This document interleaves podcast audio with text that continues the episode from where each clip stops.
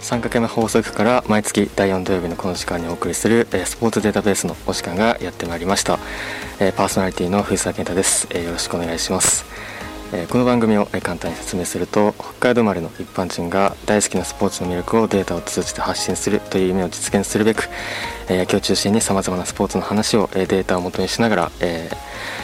客観的かつ時に主観的にお話しする番組になります。先月はお休みだったんですが、今月から再開となります。よろしくお願いします。ということで、今月もいつも通りこのにかげつかんにあったスポーツのニュースの中からピックアップして振り返っていこうと思います。まずはサッカーで 6, ろくがつとおかに行われた欧州のクラブナンバーワンをかけて戦う最も権威のある国際大会チャンピオンズリーグの決勝戦が行われ、マンチェスターシティがインテルをいちたいゼロで下し、クラブ創設ひゃくよんじゅうさんねんめにして初の シーエル 制覇、これに加えマンチェスターシティはプレミアリーグカップ戦も制覇しており、さん冠トリブルを達成しました。そして日本代表ではミッドフィルダーの鎌田大地選手が今月末にもセリエ A の エーシー ミランとのよねん契約に合意秒読みだと報じられ、ディフェンダーの吉田麻也選手はろくがつここのかに所属していたブンデスリーガのシャルケから退団を発表。移籍先としてはサウジアラビア一部のアルナスルが候補として上がっているとも報道されているんですが、そんなサウジアラビアでは来月にフランスリーグワンのパリ・サンジェルマンとの契約が切れる世界的なトップスターリオネル・メッシ選手に対して驚愕のにねん約せんはっぴゃくおくえんの巨額オファーをアルヒラルというクラブが提示したことが明らかとなり話題となりました。これは昨年末にクリスチャノ・ロナウド選手が同じくサウジアラビアのアルナスルのと契約した年俸約にひゃくきゅうじゅうおくえんの、まあ、およそさんばい以上という上記を逸した金額でしたが、最終的にメッシ選手が移籍先として選んだのはアメリカ エムエルエス のインテルマイアミ、年俸約はちじゅうごおくえんのにねん契約で合意しました。メッシ選手は金銭の問題だけなら間違いなくサウジアラビアに行っていたが、自分と家族のことを考えて決断したとコメントしています。ちなみにインテルマイアミはオーナーがデビッド・ベッカム氏ですが、マイアミといえばバスケで同じく本拠地を置く エヌビーエー のマイアミヒートは年間優勝決定戦である エヌビーエー ファイナルに進出しましたが、結果はデンバーナゲッツが球団創設よんじゅうななねんめにして初のチャンピオンに輝きました。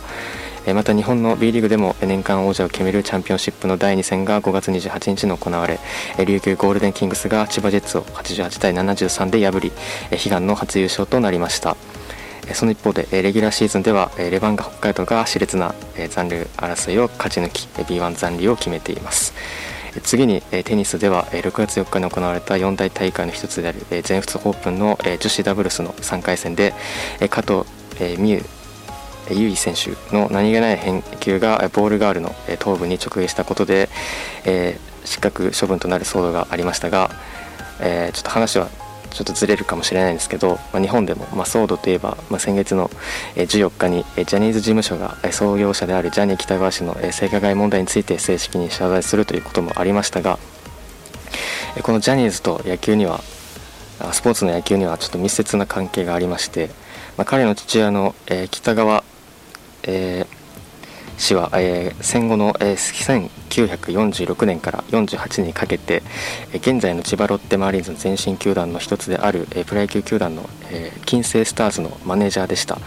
えー、そもそもジャニーズというのは、えー、その当時北川氏が、えー、近所の少年たち約さんじゅうめいを誘い構成された少年野球チームの名前でした。そしてせんきゅうひゃくろくじゅういちねんのある日、雨で野球の練習ができなくなったため映画に赴き、ミュージカル映画であるウエストサイド物語を鑑賞した時に、容姿とスタイルのいい男性が華麗に歌い踊る姿に衝撃を受け、野球よりもこっちの方がいいじゃんと路線を変更、野球チームのメンバーからよにん選んで初代ジャニーズを結成し、男性アイドルの育成をスタートさせたのが始まりでした。ちなみにそのよにんのうちのひとりとしては青井輝彦さんがいます。そしてそんな野球界では、えー、今日のまあ朝の試合で前田健太選手もろっぴゃくななしあいぶりの勝利もありましたが、ロサンゼルスエンゼルスの大谷翔平選手がア・リーグで通算ごかいめとなる週間 エムブイピー 受賞とオールスターに最多得票で選出、これはともに日本人としてはあのイチロー氏のイチロー氏以来の快挙、そして現在本塁打はにじゅうごほんでメジャーリーグ最多、被打率もいちわりななぶきゅうりんでメジャーリーグ最低と、最も本塁打を打つ選手打者であり、最も安打を許さない投手という、まあ、ちょっと理解しがたい歴史的な活躍が続いていますが、歴史的といえば日本のプロ野球でも今シーズンにせんにじゅうねんにメジャーリーグでサイ・ヤング賞を受賞したあのトレバー・バウアー選手が横浜 ディーエヌエー ベイスターズに入団したことが大きな話題となっていますが、今月はそんなバウアー選手をテーマに彼のすべてを時間を許すか時間の許す限り語っていこうと思います。えー、その前に、えー、ここでいっきょく、えー、この曲は北海道の札幌市北区出身で、昨シーズンオフに日本ハムの石川遼選手とのトレードでオリックスから移籍し、先月のとおかには移籍後初勝利 初, 勝初登板初勝利を記録した同日に、えー、なんと第一子となる女の子が誕生するという、まあ、数奇で奇跡的な体験を経験するも、今月のじゅうくにちに宇佐美真子選手とともに中日とのにたいにのトレードが成立、わずかにひゃくにじゅういちにちで再トレードとなり、一部ネット上ではもはや地元への帰省とも揶揄された斎藤幸輝選手の登場曲です。湘南の風でレフト&ライト、名もなき足跡。えー、お送りしたのは湘南の風でレフト&ライト、名もなき足跡でした。えー、ということで、えー、にせんにじゅうさんねんシーズンのプロ野球では、えー、今週セ・パ交流戦を終え、横浜 ディーエヌエー ベイスターズが球団史上初となる優勝に輝きましたが、えー、その中でさんしょうぜろはいさんじゅういちだつさんしんはいずれも交流戦最多と、えー、優勝の立役者の一人として大きく貢献したのがにせんにじゅうねんのサイ・ヤング賞投手、えー、トレバー・バウアー選手です。その本物のメジャーリーガーの存在は日本でも日を増すごとに大きくなっていますが、今月はそんなバウアー選手について時間が許す限り余すことなく語っていきたいと思うんですが、まずは彼をプレイヤーとして具体的なデータで語っていく前に、彼の人間性や歩んできた人生についてちょっと紹介させてください。突然ですが、改めて皆さんバウアー選手にどんなイメージを持っていますか？最近ではね、 YouTuber として日本語チャンネルを開設しましたが、まあ、その動画では、まあ、機械翻訳であるために、まあ、沈黙などを表す点々点を点々点々点、チームメイトの山崎康明選手を山崎康史明、自身をクソサイヤング勢と表現するなど、まあ、その翻訳の精度の低さが話題になっていますが、えー、彼は野球界のレブロン・ジェームスになることが夢だと語っていて、プロ野球選手であると同時にチャンネル登録者数ごじゅうまんにんを超える YouTuber、 そしてドキュメンタリー制作会社であるモメンタムや自身のアパレルブランドバウアー・アウテー氏など、その他にもマーケティング関係など数々の会社で最高責任者としてビジネスを展開する敏腕経営者という、まあ、多くの肩書きを持っています。個人的に、まあ、YouTube の動画では、まあ、バウアー選手がオフの日に一人でヴァンパイアヴァンパイアのコンセプトカフェを予約して訪れては絶賛したり、また別の日には日本の文化を知るために秋葉原へ行ってゲームセンターに訪れたらふたり用のホッケーゲームをひとりで楽しむシーンがあって、まあ、個人的にはそれが好きなんですが、こうした彼の日本の文化にも溶け込もうとする、まあ、実直で真摯な姿勢は今日本の野球ファンから好感を持たれ始めていますが、彼はメジャーリーグ時代、まあ、サイン盗みだったり、えー、粘着物質などの球界のタブーに関して幾度となく公然と批判し続けてきたことで、まあ、その身勝手な言動や行動から問題児として扱われ、またそうした人間性が、まあ、周囲からも理解されず、えー、球団やチームメイトとも良好な関係を築けずに、えー、孤立するなど、まあ、アメリカでは忌み嫌われてきました。いや、そしてもう一つ、まあ、メジャーリーグで最も優れた投手に与えられるサイ・ヤング賞の受賞者と聞けば、え類いまれな才能の持ち主というイメージを想像するかもしれませんが、もし彼が一般人よりも身体能力の劣る人間だとしたら見方も変わりますよね。まあ、バウアー選手は、まあ、過去に身体測定の結果では、まあ、跳躍力や走力はひどいもので、まあ、腕の動きは遅く、えテストステロン濃度も低い、まあ、特に、えー垂直跳びに関しては一般人の平均よりも劣るなど、まあ、身体能力はプロのアスリートレベルにはありません。えー、ではいかにして彼はメジャーリーグの舞台で活躍できたのか、まあ、それは、まあ、彼はその身体的なハンデを科学的、科学的なアプローチと探求心で克服してきました。まあ、彼はアメリカの名門大学 ユーシーエルエー で機械工学を専攻していた理系で、まあ、物理学に長け、まあ、データ分析においても、まあ、チームのアナリストをしのぐほどの秀才で、まあ、常に自身のことを、まあ、オタクと表現し、まあ、本人も自分みたいなオタクでもアスリートよりいい成績を残すことができることを証明していると、えー、語っていて、まあ、投げる科学者とも称され、まあ、野球界におけるテクノロジー活用の第一人者として、まあ、データ分析を用いて自身のパフォーマンスを最大限に向上させてきた、まあ、バウアー選手はまさに現代野球を象徴する存在なんです。まあ、もし野球の歴史の教科書を作るのな、えー、作るのならこの先間違いなく名前が載る偉人で、まあ、彼を知れば、まあ、現代野球とテクノロジーの歩みを知ることができます。彼がいかにしてまあメジャーリーグの世界で成り上がってまあサイ・ヤング賞を受賞することができたのか、まあ、そしてなぜ エヌピービー に来ることとなったのか、まあ、球界のテクノロジーのパイオニアであり奇才バウアー選手の半生をまあまずは紹介します。えー、まあここから登場する人物の名前は継承を略させていただきます。まあ、まず彼のストーリーを紹介していく中で、まあ、いかにオタクなのかというのをまあ紹介したいんですが、まあ、YouTube でもね、まあ、日米の公式機を自ら半分に切って、まあ、素材を検証したりだとか、まあ、過去にはボールが受ける空気抵抗に興味を持った時には、まあ、アメリカの航空宇宙局 ナサ のグレンリサーチセンターを訪れ回転軸や回転数との関連について議論したほど、まあ、従来のプロ野球選手とは似ても似つかない、まあ、変態レベルの野球オタクなんですが、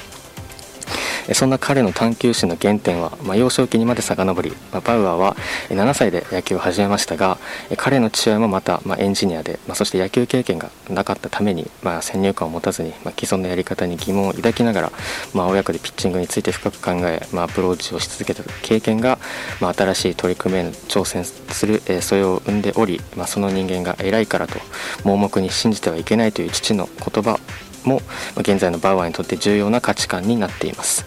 そしてその取り組みの一つとして高校時代にショルダーチューブというゴムで作られた細長いポールのような形で両端に重りのついたものを手に持って上下に揺らすことで全身の血流を促すというトレーニングを採用していますいましたが、当時はまだ珍しかったためにチームメイトからは理解されず、その一風変わった練習方法を嘲笑されていたそうです。しかしそれでもバウアーは周りに流されず、自分の考えに一切の迷いを持たずに突き進み、高校いちねん生ながらじゅうにしょうぜろはいという圧倒的な数字を残します。しかしこの頃からチームメイトとは慣れ合わず、その自信満々に見える態度で奇妙な練習を行う姿から、周囲からは協調性や敬意に欠けた変わり者という目を向けられてきました。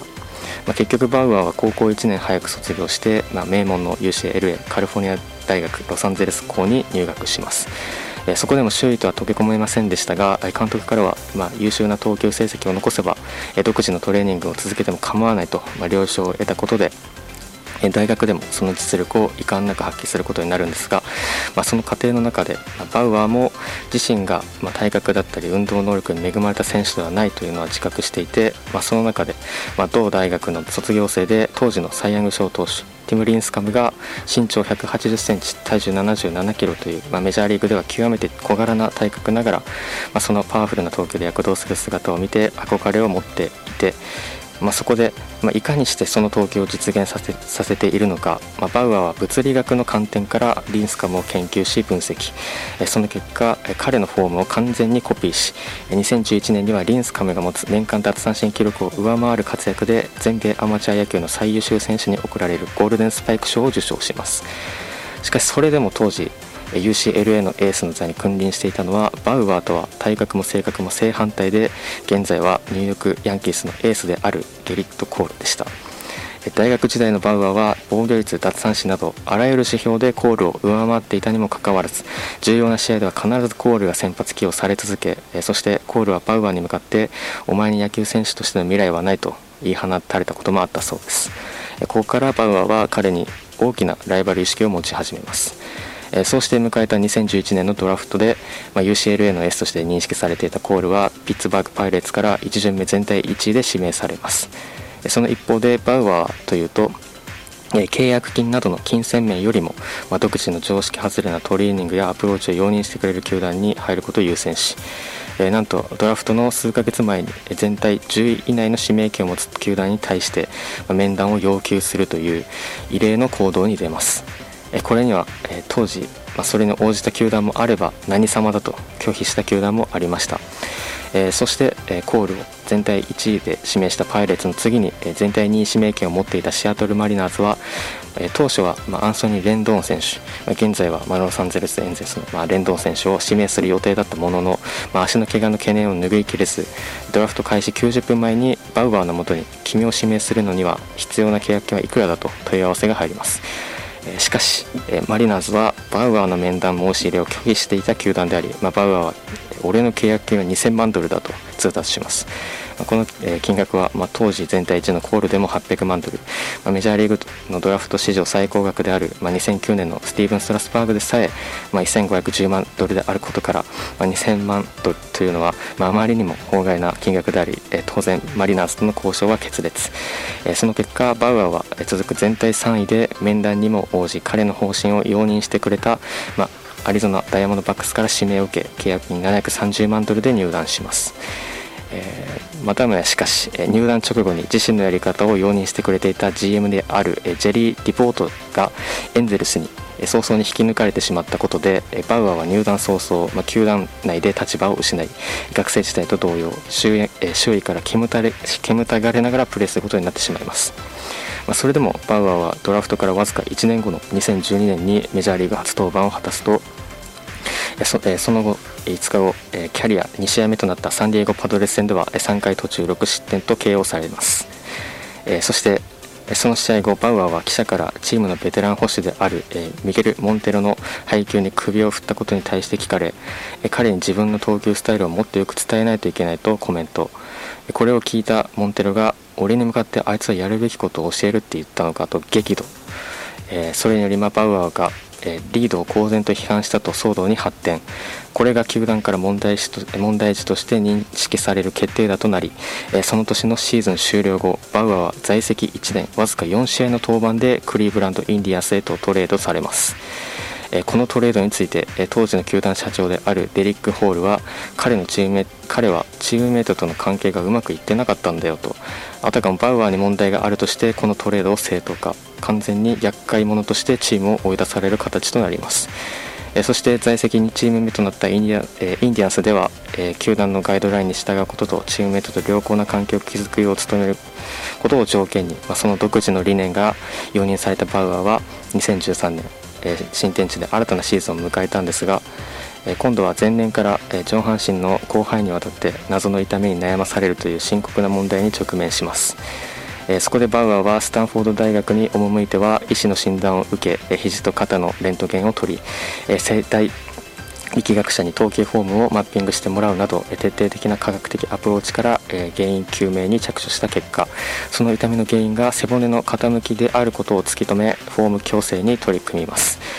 というのもバウアーはこれまでリンスカムを完全に模倣して投げていましたが、その投球フォームは小柄な体格の投手が高い出力を出すには理にかなっていた一方で、その後リンスカムのキャリアが長くは続かなかったように、メジャーリーグで長期にわたり活躍するにはフォームの改良が必要だと以前から考えていました。まあ、そうした中で、まあ、開幕直前にチームからマイナースタートであることを告げられ、告げられたため、バウアーはこれを機ににせんじゅうさんねんシーズンをすべてまあ、フォーム矯正に隔てることを決意。そして誰に話しても理解されないだろうと、そのことを球団には伝えずに単独で行います。え当時現場のコーチから見れば、自分たちの指導にも従わず平均球速は大幅に低下する一方で不信感を募らせる中、それでもバウアーは科学的根拠に乏しい球体以前なコーチ陣の意見には一切耳を傾けることはなく、最終的には自身の主張が生体力学的に正しいことを裏付ける研究結果を ジーエム にまで送りつけ、球団を納得させることとなります。まあ、そして、まあ、これだけ他者の意見を聞かないバウアーなんですが、まあ、このシーズン終了間際、新たなフォーム習得に向け練習方法を模索する中、彼なら何か分かるかもしれないと意見を求めた人物がいました。その人物とは、その前にここで シーエム です。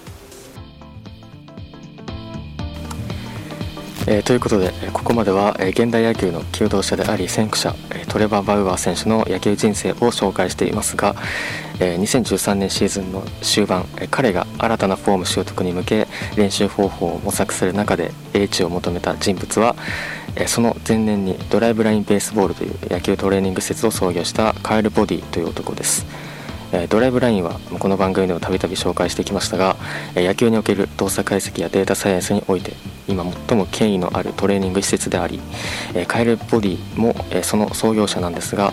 彼もまた大学時代怪我によって野球のキャリアを断念した経験から球界でいち早く動作解析に興味を持ち、故障予防とパフォーマンスの向上の両立を目指してにせんじゅうにねんにドライブラインを立ち上げた人物です。そんなボディはバウアーの問いに対して きゅうひゃくグラム あるボールをグラブ側に持って投球するなど、一般的な練習ドリルとは異なる革新的な手法を提案します。バウアーは従来のコーチによる言語化されていない抽象的な指導方法とは違う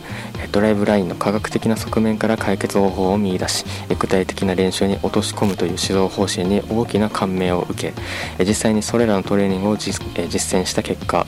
ひゃくよんじゅうさんキロ付近までにとどまっていた球速は翌年のにせんじゅうよねんの開幕前には全ての速球でひゃくごじゅうさんキロを超えるなど、実際に能力が大きく向上。そしてにせんじゅうよねんシーズンは先発ローテーションの一角としてにじゅうろく試合に登板し、ひゃくごじゅうさんイニングを投げごしょうはちはい、防御率 よんてんいちはち、ひゃくよんじゅうさんだつさんしんと全ての成績でキャリアハイとなる飛躍のシーズンになるなど、ドライブラインでのトレーニングの成果が如実に現れます。この年からバウアーはオフシーズンをドライブラインで過ごすようになり、現在も両者は二人三脚で支え合っていますが、今でこそドライブラインは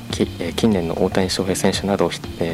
頭に訪れた多くのメジャーリーグや エヌピービー などのプロ野球選手の活躍により野球界でも強大な存在となっていますが、創業した当時はその先進的なデータサイエンスを駆使したアプローチは保守的なメジャーリーグでは一切理解されず、際物扱いされるなど嘲笑され見向きもされていませんでした。そんな当時の環境の中でこのふたりのガリレオ・ガリレイの出会いから野球界に革命が巻き起こり、その後バウアーの活躍によってそれをコーディネートしたドライブラインはトレンドの中心に立ち、最も権威のある野球トレーニング施設としての地位を確立していきました。まあ、しかし、まあ、初めはそんな彼らの取り組みもうまくはいきませんでした。その翌年のにせんじゅうごねんは開幕から先発ローテに入るもリーグワーストレベルの被本塁打と四死球の多さに苦しみ、シーズン終盤にはリリーフへ配置転換を命じられるなどひゃくななじゅうろくイニングを投げじゅういっしょうじゅうにはい、防御率 よんてんごーごー、 そして翌年も開幕はリリーフとして迎え、その後ローテに入る投手の負傷離脱によって先発に復帰しますが、成績は安定せずひゃくきゅうじゅうイニングを投げじゅうにしょうはちはい、防御率は よんてんにーろく と、まあ、彼にとってこのにねんかんは課題を残伸び悩んだシーズンとなります。えさらにこの、えー、年、えー、インディアンスはア・リーグ中地区の首位としてポストシーズンへ進出を果たしますが、えー、ここでバウアーはある騒動を起こしてしまいます。えー、それはリーグ優勝決定戦のだいさんせんに先発したバウアーでしたが、えー、その登板直後突如として右手の小指から大量に出血し始めます。えー、その原因はバウアーはドローンが趣味で試合の数日前にドローンに充電器を挿した時正常に作動しなかったため確認しようとした際に突如プロペラが稼働し右手の小指がばっくり裂けてしまい、それでも登板しようと傷口を糸で縫って無理に登板した結果続投は不可能となり、初回で登板降板を余儀なくされます。このバウアーのプレーオフ期間の行いには大きな批判が集まり、その後チームはワールドシリーズに進出するもシカゴカブスに敗れるなど、まあ、あと一歩で世界一を逃しにせんじゅうろくねんシーズンが終了します。えー、ちなみにバウアーは小指を負傷した時に何としても登板しようと傷口にハンダゴテを使って強引に塞ぐことも検討していたそうです。えー、そして翌年のにせんじゅうななねんもじゅうななしょうきゅうはいと勝ち星にこそ恵まれ、恵まれたものの防御率は よんてんいちきゅう と、まあ、キャリアろくねんかんで一度もよんてんだいを割ることができず、ここでバウアーはそれまでは、まあ、大学球界最高の投手としてメジャーリーグでもすぐにスターになれるだろうと考えていましたが、実際は防御率よんてんだいの平均レベルの選手である事実に落胆します。えー、バウアーは自身がここから一流の投手になるためには、まあ、何かを変えなくてはいけないと決意します。これが彼の野球人生における大きな分岐点となります。当時バウアーの吸収割合はフォーシームとメジャーリーグトップレベルのカーブで全体の約ななわりを占めるなどカーブを武器とする投手でしたが、一方で横方向に変化する球種を持ち合わせていないことから自身の弱点はそこにあると考え、たどり着いた答えが横に大きく変化するスライダー、今でいうスイーパーの習得でした。その中でバウアーは今では当たり前のように導入されているハイスピードカメラを、当時はそうしたテクノロジーが扱われていなかった中で自費で購入し、野球界で初めて取り入れます。それを用いて自身の投球を撮影し、映像を見ながら正確な回転数や回転軸を計測、それをもとに握り方も含め最適な回転数と回転軸に近づけ球種を改良するという、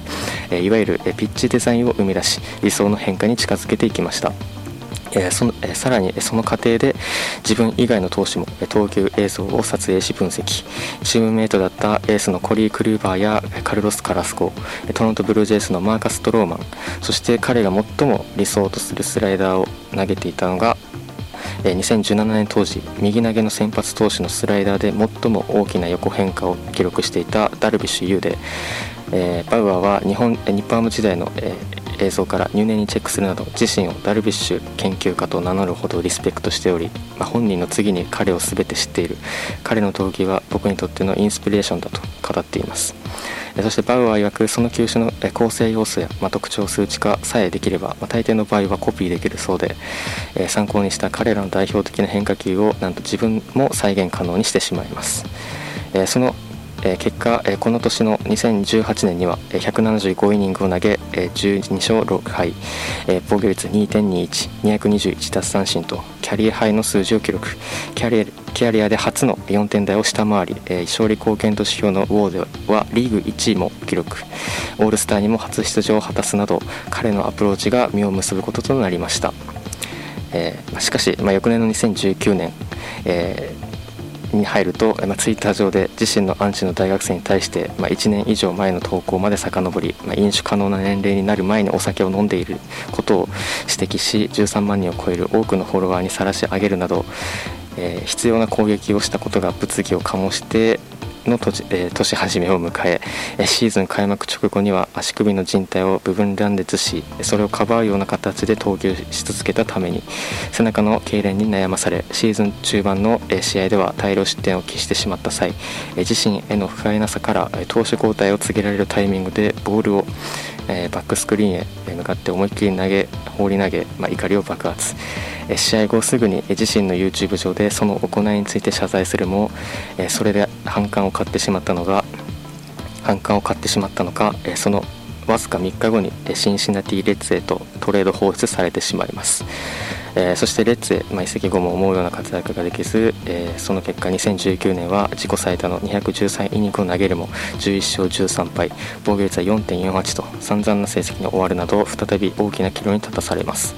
えー、そして迎えたにせんにじゅうねん、バウアーはレッズと約にじゅうよんおくよんせんまんえんのいちねん契約で合意しますが、対して永遠のライバルであるゲリット・コールはニューヨーク・ヤンキースとメジャーリーグの投手としては史上最高額となるきゅうねん総額約さんびゃくごじゅうにおくさんぜんさんびゃくまんえんの超大型契約を締結したこともあり、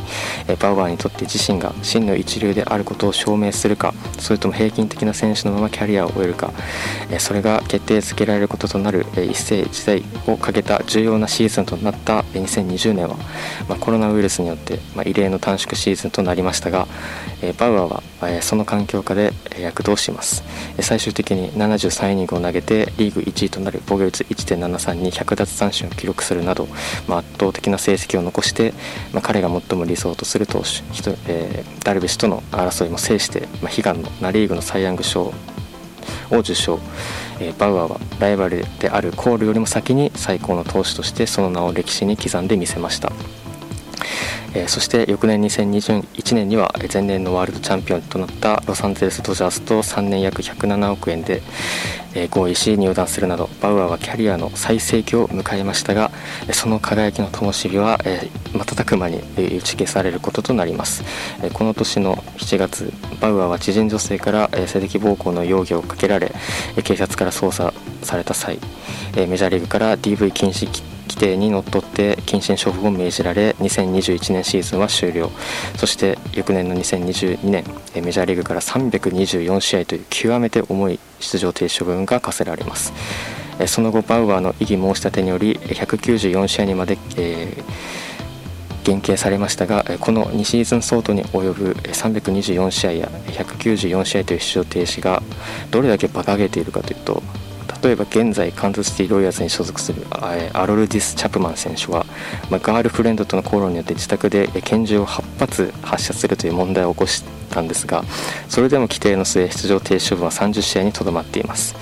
結局バウアーは最終的に証拠不十分で不起訴になったわけですが、にもかかわらず人命に関わる問題を起こしたチャップマンよりもじゅうばい以上の試合出場停止を課せられたわけです。まあ、一体それはなぜなのかというと、まあ、理由として考えられるのは、バウアーは ディーブイ による問題でメジャーリーグ追放されたというよりも、まあ、彼がこれまで、まあ、球界の問題に対して、まあ、建設的とはいえど公然と批判してきたことに対して、まあ、メジャーリーグ側が、まあ、今回の ディーブイ 問題を大義名分として報復した、まあ、半ば見せしめという見方が強いです。えー、また当時所属していたロサンゼルスドジャースも出場停止処分が明けたことで彼の復職を考えていたそうですが、その中でまあ、チームメイトから強い反発もあり、それを 見, 見送ったと報じられました。まあ、実際に騒動となった後、バウアーはチームメイトから、えー、一斉にインスタグラムのフォローを外されており、まあ、ダルビッシュ選手も自身のラジオで、まあ、バウアーはドジャースのロッカールームの動画を選手の了解も得ずに平気で YouTube にアップしたりするから嫌がられてたと語ったりと、まあ、事件の問題よりも普段から、まあ、チームメイトのヘイトを買ってしまっていた部分が大きいのは事実かもしれません。その結果、今年のにせんにじゅうさんねんいちがつにドジャースはまだ契約が残っているにもかかわらずバウアーを ディーエフエー とします。本来は年俸さんじゅうおくえんのバウアーですが、このいちねんかんはドジャースが年俸を肩代わりするため、まあ、他球団はメジャーリーグ最低年俸の約いちおくえんで雇用可能な状況だったんですが、まあ、にもかかわらず、まあ、獲得に乗り出す球団は現れることもなく、えー、完全に路頭に迷っていた中で、まあ、日本の横浜 ディーエヌエー ベイスターズが年俸よんおくえんの単年契約で獲得し、えー、現在に至ります。えー、ということで、まあ、ここでまだ紹介できてない逸話をちょっと紹介したくて、まあ、一つはにせんじゅうはちねんに、まあ、ある野球中継にビデオ通話でゲスト出演した際に局側のミスで自身の電話番号が完全に映し出されたことがあるんですが、えー、その時に、まあ、ツイッターで、まあ、せっかくだからさらされた記念にサイン入りスパイクとボールをプレゼントする抽選方法は留守電の応答 メ,、えー、メッセージで聞いてと投稿します。そして実際にその番号にかけるとバウアーの エスエヌエス の宣伝メッセージが流れるという、まあ、プロモーションまで手掛けるという、まあ、彼の起点の凄さが分かるエピソードと、まあ、あとは一方で彼が変わり者たるゆえんを象徴するエピソードとしては、これはにせんじゅうろくねんのドローン事件後の話で、当時大統領選にドナルド・トランプ氏が出馬中だったんですが、ツイッターに反トランプの記事ばかり表示される、公平な報道はどこに行ったとツイートし、ユーザーと散々口論した結果した末にチームメイトはほぼ全員トランプに投票したと断言してたんですが、その後本人は投票にすら行かなかったということが判明するという、えー、そういうこともありました。まあ、当時、まあ、所属するインディアンスからも頼むからツイッターのアカウントを閉鎖してくれと言われるほど、まあ、過去には火種を生むツイートも多く、またその誤解されやすい性格からメジャーリーグでは四面楚歌だったバウアーですが、まあ、彼はまあ日本へ挑戦することを機に、まあ、これまでの自身の過ちを認め深く反省しており、また日本のカルチャーである、まあ、個人の欲求よりも地域の平和や団結を優先する和の概念に感銘を受け、これからは最高のピッチャーであると同時に最高の人間でありたいと語っています。まあ、そんな不器用な彼が日本に対して懸命に歩み寄ろうとする姿を温かく見守り、そしてその姿勢が認められ、それで彼のキャリアが栄転することを願います。えー、シーエム の後は、えー、今度はバウアーのプレイヤーとしてフィールド上ではどのような選手なのかデータを用いながら彼が日本球界にもたらすものについて話していこうと思います。えー、ということで、先ほどはトレバー・バウアーの野球人生を紹介してきましたが、ここからはプレイヤーとしてバウアー選手がフィールド上ではどのような選手なのかデータを用いて具体的に話していこうと思います。そこでまず念頭に置いてほしいのが、彼は野球界のトレンドの最前線に立つ存在だと、えー話してきたんですが、まあ、つまり、まあ、バウアーが日本でプレーするということは、まあ、彼が伝道師として、まあ、日本球界に小さくない変革をもたらすはずです。えー、その要素を、まあ、簡単に大きくみっつ挙げるなら、えー、スイーパーという球種、まあ、中よっかでの先発起用、えー、高めのフォーシームのアプローチだと思います。えー、まずはそれらをまあ説明していく前に、まあ、まずバウアー選手のまあカタログスペックを簡単に紹介すると、えー、まず彼の一番の特徴はその奪三振能力の高さが挙げられ、まあ、メジャーリーグでプレーした過去ごねん、えー、ごシーズンでまあ奪三振割合は さんじゅってんよんパーセント を記録、えー、これは全体で見てもなないの数値で、特にサイ・ヤング賞を獲得したにせんにじゅうねんには さんじゅうろくパーセント を記録、これは今シーズンのエンゼルスの大谷選手が さんじゅうにてんさんパーセント なので、それを踏まえても極めて高い数値というのが分かると思います。この奪三振能力を生み出す動力となっていたのが彼の最大の武器であるフォーシームとスイーパーです。まずフォーシームは投球割合の全体の約 よんじゅっパーセント を占めるなど最も投げる球種であり、平均球速はひゃくごじゅういちキロとメジャーリーグ平均レベルなんですが、メジャーリーグ上位 いちパーセント に入る非常に高いスピンレートを誇り、そのホップセーブの高さからメジャーリーグの強打者たちを苦しめてきました。この投球の軸であるフォーシームからも分かるように、バウアーはボールに対してスピンをかける能力が極めて高く、えー、そして先ほども紹介したんですが、まあ、彼が生存戦略の中で得した横に大きく曲がるスライダー、まあ、最近ではスイーパーと言われる球種にも、まあ、その能力が生かされており、まあ、彼のスイーパーは、えー、今シーズンの大谷翔平選手と、まあ、同等レベルの変化量を誇っていました。これらのに球種の他にカットボールとカーブをレパートリーに持つバウアー選手ですが、その全てが同じ方向に曲がる球種であり、右打者には逃げていく軌道になるのに対して左打者にとってはゾーン内に入ってくるボールとなるため、こうした球種の特徴ゆえかバウアーは左打者を明確に苦手にしてきました。実際にスイーパーという球種は、まあ、統計的な研究からも、まあ、右投手なら対左には有効性が落ちるという、まあ、弱点があることが明らかになっていて、まあ、これはバウアー本人も理解し、にせんにじゅういちねんシーズンは伝家の宝刀であるスライダーを、まあ、右打者には さんじゅういちてんいちパーセント に対して、まあ、左打者には ごてんよんパーセント と、まあ、ろくパーセント ろくぶんのいち程度しか、まあ、投じられていませんでしたが、当然、えー、自身の武器を、えー、扱えないとなれば、まあ、投球の支配力は大きく落ちます。えー、そこで、まあ、バウアーが左打者、えー、左打者対策として、そして エヌピービー での秘密兵器として取り組んでいるのが、まあ、スイーパーとは対になる変化になる、えー、スプリットチェンジの習得です。えー、実際にここまでのバウアーは エヌピービー でも、えー、投球割合はおおむねメジャーリーグ時代のえー、にせんにじゅういちねんシーズンと、まあ、違いはないんですが、まあ、その中で唯一、まあ、にてんろくパーセント しか投じていなかったチェンジアップを、えー、今シーズンは、まあ、スプリットチェンジとして じゅってんいちパーセント と、まあ、よんばい近くまで増やしています。まあ、自身の YouTube 上でも、まあ、縫い目の幅など、まあ、日米の使用球の違いによって、まあ、思うような変化をしていないことに、まあ、苦労しているようですが、まあ、彼のアプ、えー、新たなアプローチが日本球界ではどのような結果をもたらすかにも、えー、注目です。ちなみに、まあ、なぜスプリットチェンジなのか、まあ、個人的な考察を挙げるなら、えー、実は、まあ、スピンをかける能力が高い投手ほど、まあ、右投手が左として有効とされるシンカーやチェンジアップといった逃げる球種を苦手とする傾向があります。まあ、あとこのタイミングで話しておきたいんですが、まあ、よく回転数について、まあ、高ければ高いほど優れていると思っている方が多く見受けられますが、えー、まあこれはバウアー選手自身も語っていますが、実際に重要なのは球種の平均値を知り、まあ、そこから離すこと、まあ、つまり平均との乖離が重要であり、まあ、回転数が平均よりも大きく低い場合でも、えー、非常に大きな武器になりますし、回転数よりも回転軸の方が変化に与える影響は大きいです。えー、例えば大谷翔平選手も、えー、実は回転数を含めた回転効率は非常に悪いことで、まあ、有名ですが、まあ、それが、まあ、エスエスダブリュー、えー、シームシフトウェイクを大きく作用させ、ツーシームやスイーパーに、えー、生きていますし、反対にバウアーは、えー、回転効率が良すぎるがあまり、まあ、ツーシームが平均的な投手のフォーシームのように変化してしまうという、まあ、デメリットも生じています。まあ、あとはえー、スイーパーという球種に関しても、えー、メカニクス的に、まあ、対左に有効なチェンジアップというのは、まあ、投球の際の、まあ、腕のひねり方が海外と海内で違うため、まあ、スイーパーが得意な選手であればあるほど、えー、チェンジアップの習得が難しいという事実が明らかになっていて、まあ、特に今シーズンのメジャーリーグでは、えー、全投球で占めるスプリットの割合が昨年の いってんごばい以上、えー、急増するなど、えー、チェンジアップの代わりに、えー、あまりこれまで扱われてこなかった、まあ、スプリットを投げる投手が増えています。まあ、これはまあマリナーズのゲルバート投手も語っていましたが、まあ、さんがつに行われた ダブリュービーシー の日本代表投手陣のフォークを駆使した活躍も少なくない影響を与えていそうです。えー、というわけで、えー、バウアーが絶対的な実力を持つことは、まあ、分かっていただいたと思うんですが、えー、反対にまあいくつか懸念点を挙げるとすると、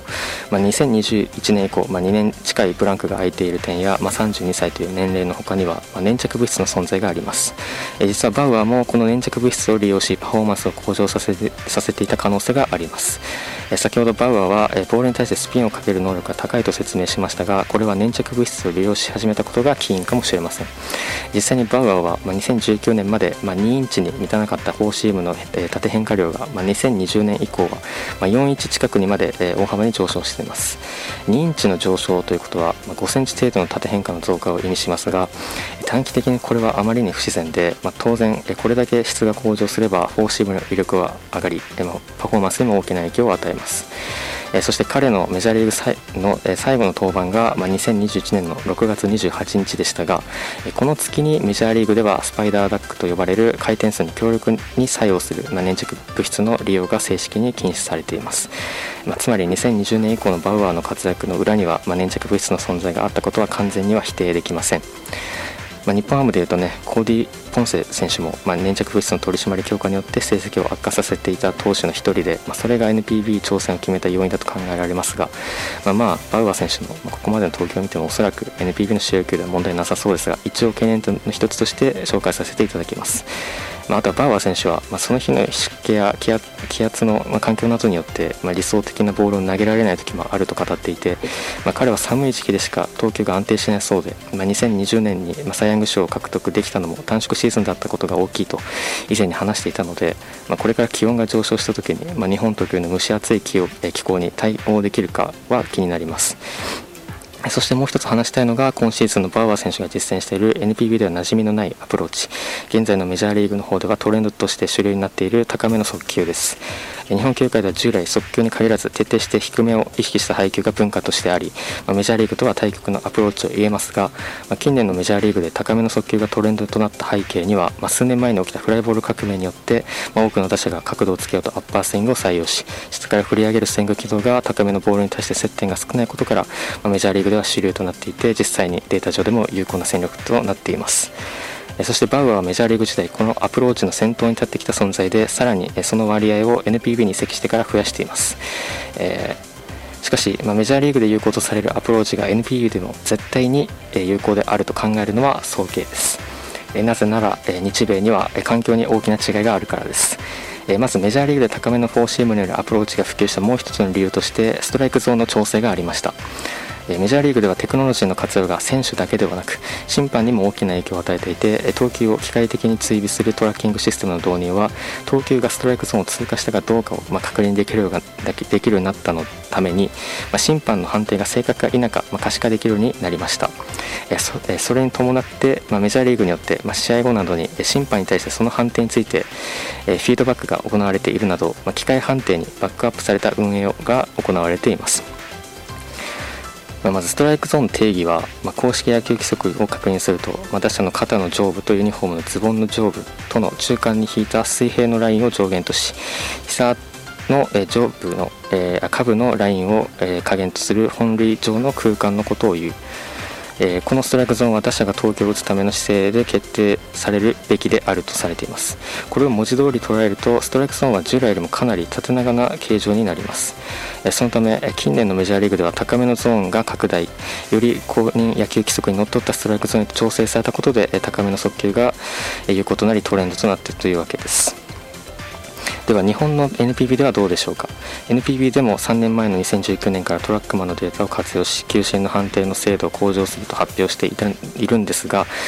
現状は依然としてメジャーリーグと比較しても高めは狭い一方で、まあ、低めは甘く、えー、横幅に広いという特徴に変化は見られません。実際にさんがつに行われた ダブリュービーシー でも日本代表の打者たちが高めのストライクの判定に戸惑う場面が顕著に見られましたが、実際はそのほとんどが判定通りストライクでした。そもそも、えー、一重に高めのコースといってもメジャーリーグの平均身長がひゃくはちじゅうはちセンチに対して エヌピービー はひゃくはちじゅっセンチと、えー、約はちセンチも差があるため、まあ、日米の環境には大きな違いがあるのは明らかで、えー、バウアーにとっては、まあ、メジャーリーグで慣れ親しんだストライクゾーンから調整が必要なのは間違いないと思います。このように エヌピービー とメジャーリーグではストライクゾーンの範囲が異なるために、日本では打者はアッパースイングが少なく、地面と水平レベ、水平なレベルスイングが多い点や、投手は低めを徹底すると日米の環境の違いが打者や投手のアプローチにもなど文化の違いを生んでいます。この文化の違いによって、えー統計的な分析結果によると エヌピービー でも高めの速球自体には有効性は確認できるんですが、その効果はメジャーリーグと比較しても小さく、また エヌピービー でも高めの直球に対しては打球角度が大きい打者は苦手とする一方で、小さい打者の方が得意とする傾向があることから、高めの直球を狙う場合には打球角度を抑えるスイングが有効だと考えられ、レベルスイングが多い エヌピービー の環境では十分に攻略が可能と言えます。なので、このことからもメジャーリーグで効果的だからと エヌピービー でも同様のアプローチが有効だと考えるのは注意が必要であり、投球するコースの選択は適切に行う必要がありそうです。えー、実際にバウアー選手の初登板以降の数試合は思うような結果は残せていませんでしたが、まあ、これには当然運の問題もあるとはいえ、まあ、レベルスイングが多い エヌピービー で端的に高めの速球を投じたらどうなるか、まあ、検証みたいな形で、まあ、また結果にも端的に現れて興味深かったです。しかしバウアー選手も登板するたびにまあ高めのゾーンを直球以外でも有効に活用し始めていて、環境に適応するその修正能力の高さはさすがだと思いましたし、それに加えて運の部分も収束し始め、結果に本来の実力が反映されてきたことで、まあ、今後の投球にさらなる期待が持てます。えー、そしてまあ最後に、まあ、バウアー選手は、まあ、YouTube 上では、まあ、日本語の翻訳は拙いですが、えー、彼はデータサイエンティスト兼バイオメカニストでありながらプレイヤーという二刀流で、まあ、そんな彼が担うデータサイエンスによって可視化された客観的な情報をプレイヤーとして、まあ、主観的なアート、まあ、か感覚に変化する翻訳者としての役割は現代のスポーツ界で重要になってきています。スポーツ分析においてこのサイエンスとアートは永遠のテーマとされていて、バウアー選手も常々語っているんですが、結局はスポーツは人間が行うものであって、この先どれだけデータサイエンスが発展してその説に近づけたとしても、選手はどのように表現すればそれをパフォーマンスに還元させられるかは主観的な領域であり、つまりサイエンスの分野が進めば進むほど、まあ、アートの部分はより重要となり、まあ、これからはより鋭いアート、まあ、感覚を持つ選手が、まあ、高いパフォーマンスを発揮することができる、まあ、まさにその代表例がバウアー選手と言えると思います。えー、そして彼だけでなくさんがつの ダブリュービーシー の世界一も日本代表の翻訳者を担っていたダルビッシュ有選手の存在も エヌピービー の選手にとっては大きかったはずですし、日本ハムで言えば逆輸入ルーキーの加藤豪介選手にも注目していますが、彼らは一人の戦力としてだけではなく、科学的アプローチの有用性などメジャーリーグが大きくリードする先進的な知見や理論を エヌピービー に伝える伝道者として周囲の、周囲、周囲の選手にもたらす波及効果は計り知れないですし、それが球団の枠を超え日本球界にも間違いなく大きな刺激になってくれると思います。ということで、えー、時間がないので、えー、今月はエンディング、えー、はちょっとなしでいきたいと思います。えー、来月は、えー、来月は、えー、毎月だいよん土曜日なのでしちがつにじゅうににちになります。ぜひ聞いてください。えー、ということで今月のこの時間は藤沢健太がお届けしました。えー、またね。